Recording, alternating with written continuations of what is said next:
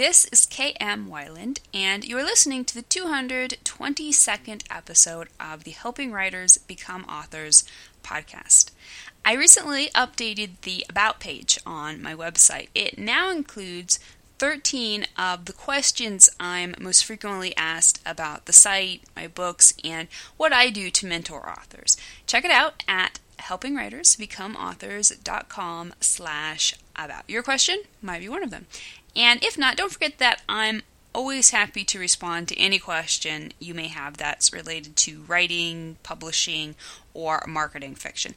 You can contact me on the site at helpingwritersbecomeauthors.com slash contact. Uh, I respond to most emails within 24 hours. If you don't hear back from me within a week, your question may have gotten lost in cyberspace, so feel free to resubmit the email when two of your characters want the same thing. The latest post in the video series on my blog talks about how shared goals can either make allies or enemies of your characters. To watch it, visit my website at helpingwritersbecomeauthors.com. New videos are posted every Wednesday.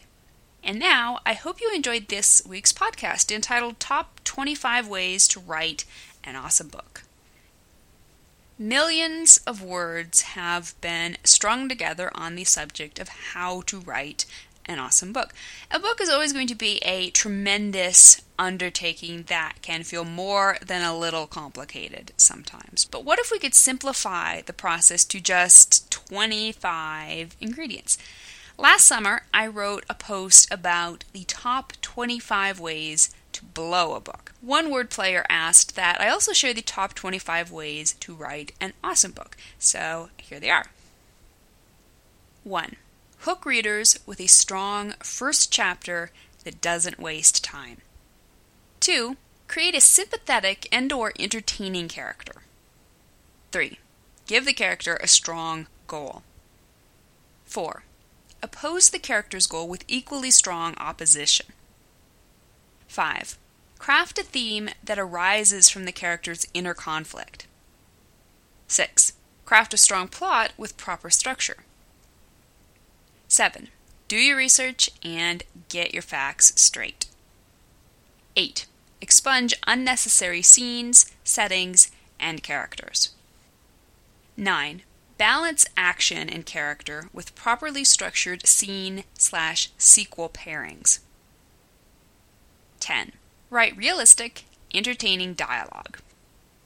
11. Maintain a consistent POV. 12.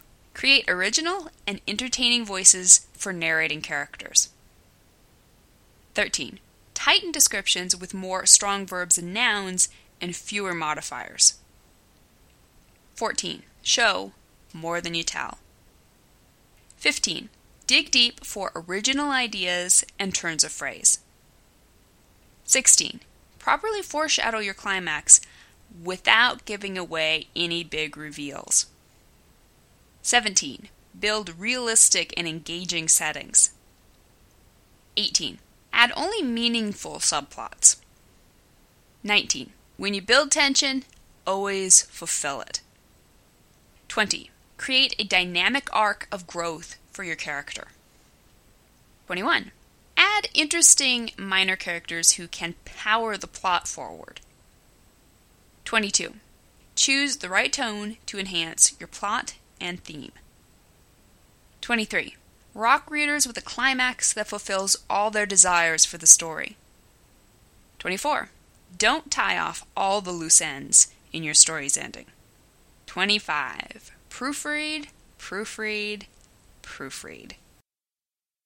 Thank you for listening to the Wordplay Podcast. To read a transcript of this episode, you can visit my website at helpingwritersbecomeauthors.com. And be sure to check back again next week.